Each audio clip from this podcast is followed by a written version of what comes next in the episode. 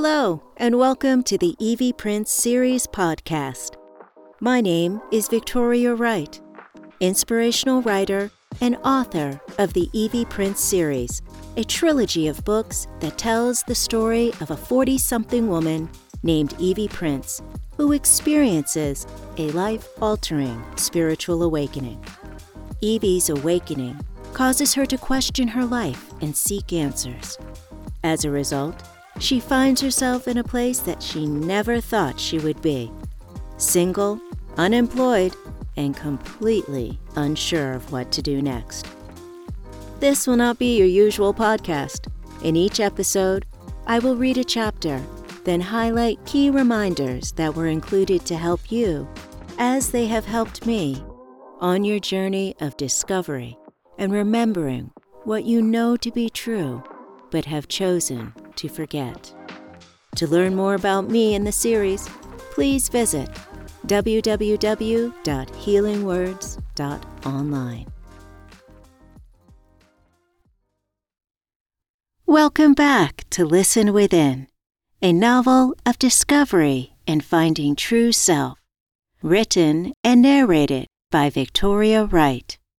Copyright 2021 by Victoria Wright. Today's episode is Chapter 14 Family. The day was beautiful. I was out back working in the garden when I heard the ambulance coming up the main road. Growing up, my heart had always dropped when I heard that sound. Chances were you knew the person who needed the help. The sirens seemed to be getting closer. And then I realized that it was heading down Mr. Brown's road. I dropped what I was doing and cut through the bushes to Mr. Brown's house. Just as I got there, the ambulance was pulling up. It seemed like the EMTs had already been there. I ran up to one man and asked, What's going on? Sorry, but who are you? He asked in return. I'm Mr. Brown's neighbor, Evie Prince. Oh, I heard you moved back. Nice to meet you. I'm Steve, volunteer fireman and EMT. Great, nice to meet you, but. I gulped. What's going on? Is Mr. Brown okay? Adequate should be fine. He called us because he was having chest pains. He wanted to be safe and asked to be brought to the hospital to be checked out. He is a tough one. I'm sure he'll be around for a long time to come. Steve asserted. Just then, Mr. Brown was being rolled out of the house on a stretcher. I ran over to him. Hey, kid. Hey, kid? What do you mean, hey, kid? Are you all right? Why didn't you call me? I bombarded him with questions. I didn't want to worry you. I'm okay. Just want to get checked out. As the EMTs wheeled him into the ambulance, he turned and asked, Kid, can you do me a favor? Of course, what is it? I have a funny feeling they're going to want to keep me for a few days. I'm old. he chuckled. Can you grab me a set of fresh clothes and my PJs hanging on my bedroom door? I hate wearing those gowns that never close in the back. Will do, and I'll bring them right down to the hospital. No rush. They'll need to run lots of tests today, but if I could have them for tonight, that would be great. Just before the EMTs closed the door, I waved to Mr. Brown and smiled. The ambulance pulled out, and then the others followed behind. I was left in a cloud of dust. A huge wave of emotion overcame me, and I started to cry. I kept on repeating, He is going to be fine. He is going to be fine. As I climbed his stairs and opened the door, it felt like I'd been in this house a thousand times. But now it felt so different. I slowly walked down the hall, looking at everything with different eyes. Actually, seeing everything, like pictures of him with what I believe is family. Funny, I never met any of his family. It always just seemed to be him. Then there were pictures of him on his boat, catching fish, and old pictures of him in his traditional regalia with others from his tribe. I peeked into his bedroom, grabbed his PJs and bathrobe from behind the door, and then headed over to his dresser. I scanned the top for his brush and any other toiletry items he might need. I then looked up and saw myself in the mirror, noticing how worried I looked. He will be fine, I repeated. Then I noticed a photo tucked into the corner of the mirror. It was a picture of my mother, a baby, and a man. I flipped the photo over and read the inscription Ava, Evie, and Paul, 1980. I froze. Was this my father? How did Mr. Brown know my father? I ran back down the hall and looked at his family photo. The same man was there. My mind was in a swirl. I was confused. I slid down the wall and just stared at the photo. Then I remembered what I had been told. Enjoy your family. Getting myself back together, I packed Mr. Brown's clothes and toiletries into a bag that I had found in his closet. I brought it over to my house, cleaned up, and got myself ready to head down to the hospital. Then I gave Hendrik a call before I left. Hello, Evie. Hi. What's up? You sound sad. Kind of. Mr. Brown was taken to the hospital with chest pains. Oh no. Is he okay? He said he just wanted to be checked out, I'm just about to head down and bring him some items that he had asked for. I'm sure he will be fine. Just stay positive and send him some of your healing energy. He recommended. I also learned something else. What? Mr. Brown knew my father. How do you know?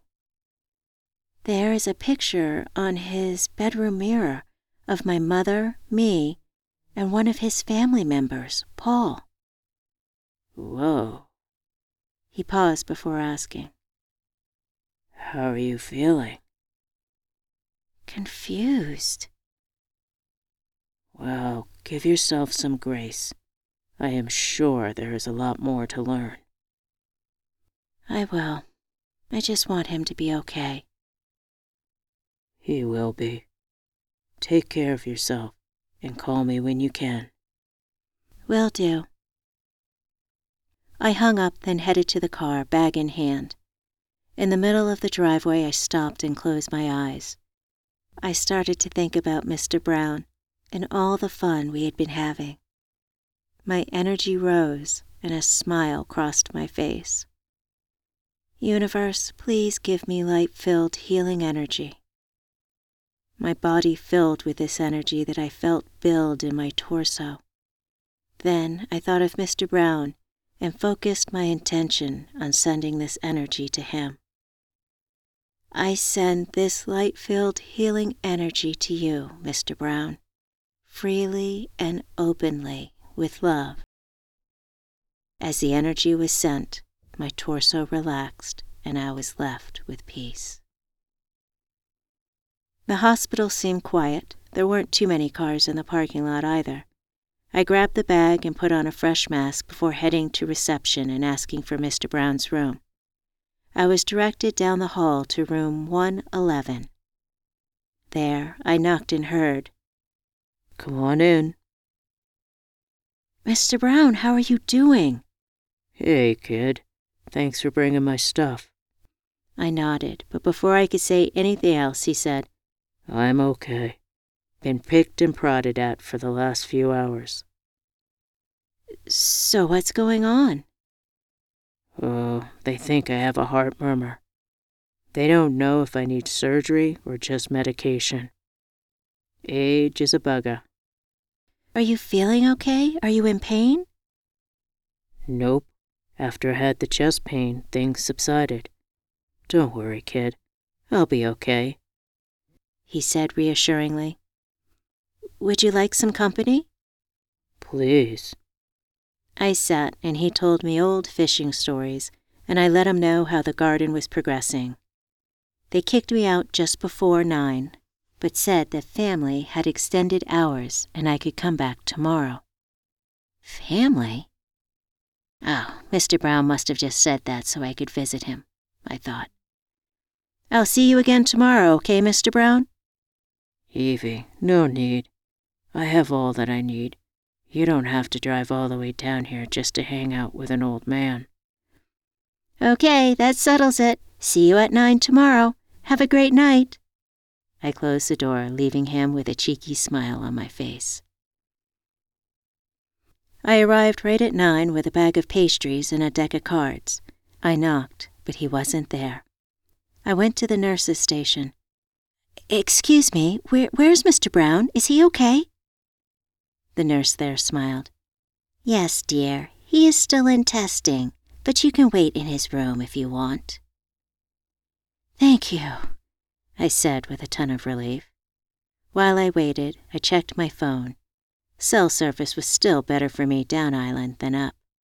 I saw that I had missed an email from Tatum. Hi, Evie. Hope you are well. Happy to tell you that your painting just sold for 15 over your original asking price. I had two interested parties and the winner got it for 4,500. I will send the shipping information as soon as I confirm where he wants to receive it. Keep up the great work. Tatum. I looked up from the phone with complete amazement. I'm doing it! I exclaimed. Just then the door opened and Mr. Brown was rolled in, asking, Doing what? Hey, look at you. How do you feel? Doing what? He repeated. I am a full time artist. I just got word that I sold another painting, I explained. Congratulations. I'm so happy for you. I told you things would work out. Yes, you did, I replied with a grin on my face. The nurse helped Mr. Brown into his bed. Thanks for bringing me my PJs and bathrobe. If I had just done that in one of those gowns, we all would have been in for a surprise. The nurse blushed a bit, and we all laughed. After the nurse left, I announced, I brought you a surprise and dropped a bag of pastries in his lap. Is this legal? He looked from side to side as if there could be spies amongst us. The food here is okay, but pastries are my favorite, he replied with a sheepish grin. I won't tell if you don't. Plus, I also brought some cards. Figured we could play a little poker or something, I suggested. Poker? Now you're talking my language. You deal while I inhale one of these beauties. Mr. Brown held up a maple twist and, as promised, inhaled it. We had a great time playing cards and gossiping about Up Island life. Mr. Brown got all the latest from his visit to the dump the other day. I dealt us another hand. Mr. Brown, can I ask you a question? Yeah, kid, what's up? When I was in your house, I noticed a picture in the hallway of you and your family. How come I never met them? Do they not live here? Oh, that picture. Yes, that was my older brother and sister. Both moved off island years ago. They both passed within the last ten years. I'm sorry to hear that. They had a great life. It was just time for them to take a rest, he replied. Who was that young man also in the picture? I probed. That was my son Paul. My heart skipped a beat and I gasped for air. You said was. So he died? I asked gently. Yes, I lost him a few years ago. He was in the military and served in the Gulf War. He unfortunately was unable to adjust to civilian life and died of substance abuse. He lamented. Oh no, I'm so sorry, I whispered. He wasn't happy here, in this physical life. Too many demons. I know he's in a better place. So, I guess if you noticed the picture in the hallway, you also saw the picture on my bedroom mirror. Yes, I did. I dropped my head, embarrassed. Was your son and my mother good friends? They grew up together, so yes, you could say that. Unbeknownst to me or your grandparents, they were more than childhood friends. Mr. Brown looked at me, then said what I knew in my heart to be true. Evie, my son Paul was your father. Stunned, I got up from my seat and paced the room, not looking at him, not looking at anything. From the other side of the room, I uttered, And why didn't anyone tell me? Paul had demons even before he went into the military. He wanted to be a good father and be in your life, but he was unable to. He watched you from afar, and your mother kept him informed of how you were growing in your accomplishments. He was just incapable of being the man that he wanted to be as your father. I felt like I was outside of myself. I must have looked pitiful, my head hung, my shoulders slumped. So many thoughts were going through my head. I didn't know what to do walk out or stay and ask more questions. Evie, please know that he loved you so much. He was so proud of your accomplishments, and he was in awe that he was able to create such a beautiful human being. We all loved you and only wanted the best for you. When I heard Mr. Brown say we all loved you, it was as if I had woken up from a crazy dream. Mr. Brown was my grandfather. I walked to the side of his bed and stared at his weather worn brown face. I noticed his eyes filling with tears. He grabbed my hand and squeezed it. You have been my pride and joy. I love you, kid. I broke down, sobbing. Kneeling by his bed and putting my head on his hand, there was nothing that I could say. I just rested there until my last tear was shed. Finally, I looked at him and noticed how lovingly he was looking at me. Are you okay with me being your grandfather? He asked. I stood holding his hand and said, Now you're talking my language. Bright and early, I was back at the hospital, waiting to bring Mr. Brown, my grandfather, back home. Good morning, you ready to go home? I asked as I peeked into his room. Yep, let's blow this popsicle stand, he replied with a smile. I grabbed his bag and then we headed out the door. He handed me some papers as we walked out discharge orders and prescriptions. Need to fill these before we get back up island, he stated. No problem. I suppose we need to pick you up some food as well. Do you feel up for it, or should I take you home first? Don't worry about me. I can sit in the car if you don't mind. I don't want to have to deal with summer folks just yet. Understood. Let's go to the pharmacy first, and then you can make your list of what I need to get.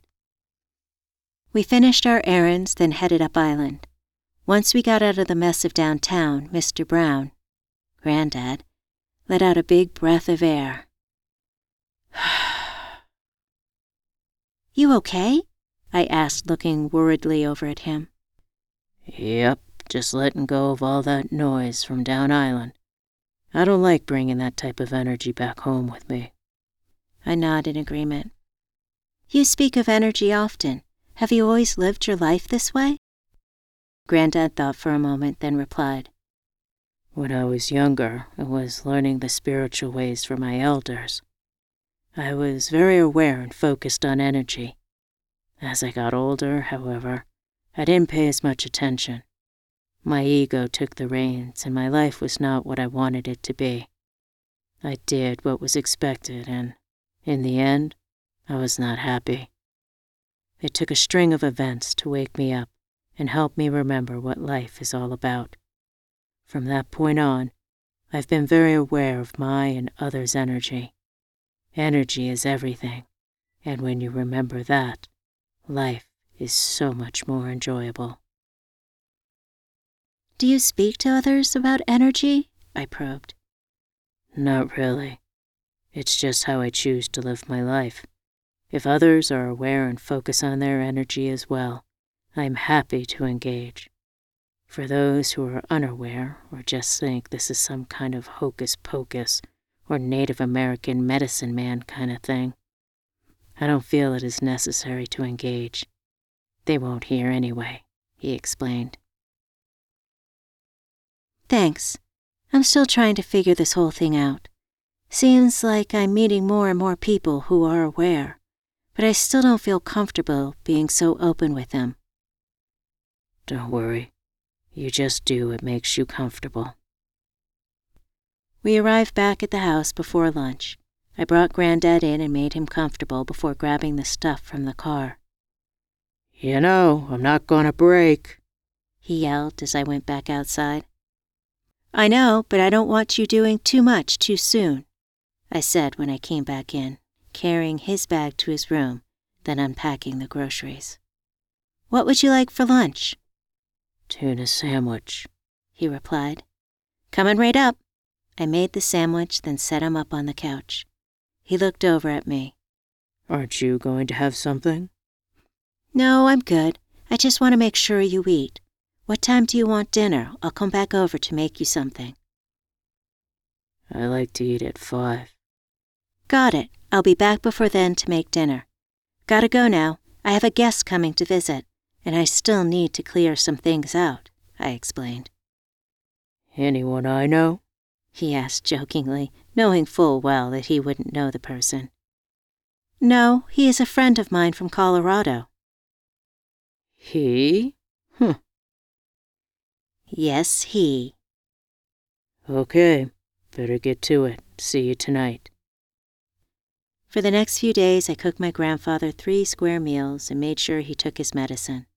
By the fourth day, he kicked me out. Okay, kid, it's been nice having you around, but I'm good now. I need to get up and start doing this on my own. Plus, I'm fixing to go fishing this afternoon. Fishing?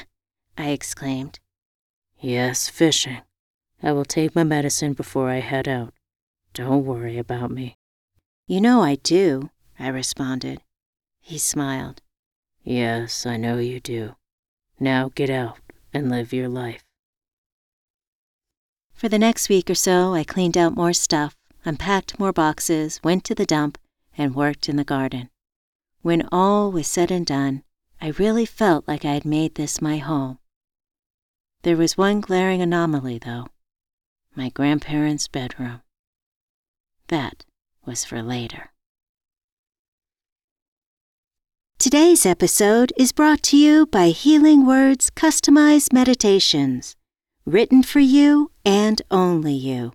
To learn more, visit www.healingwords.online.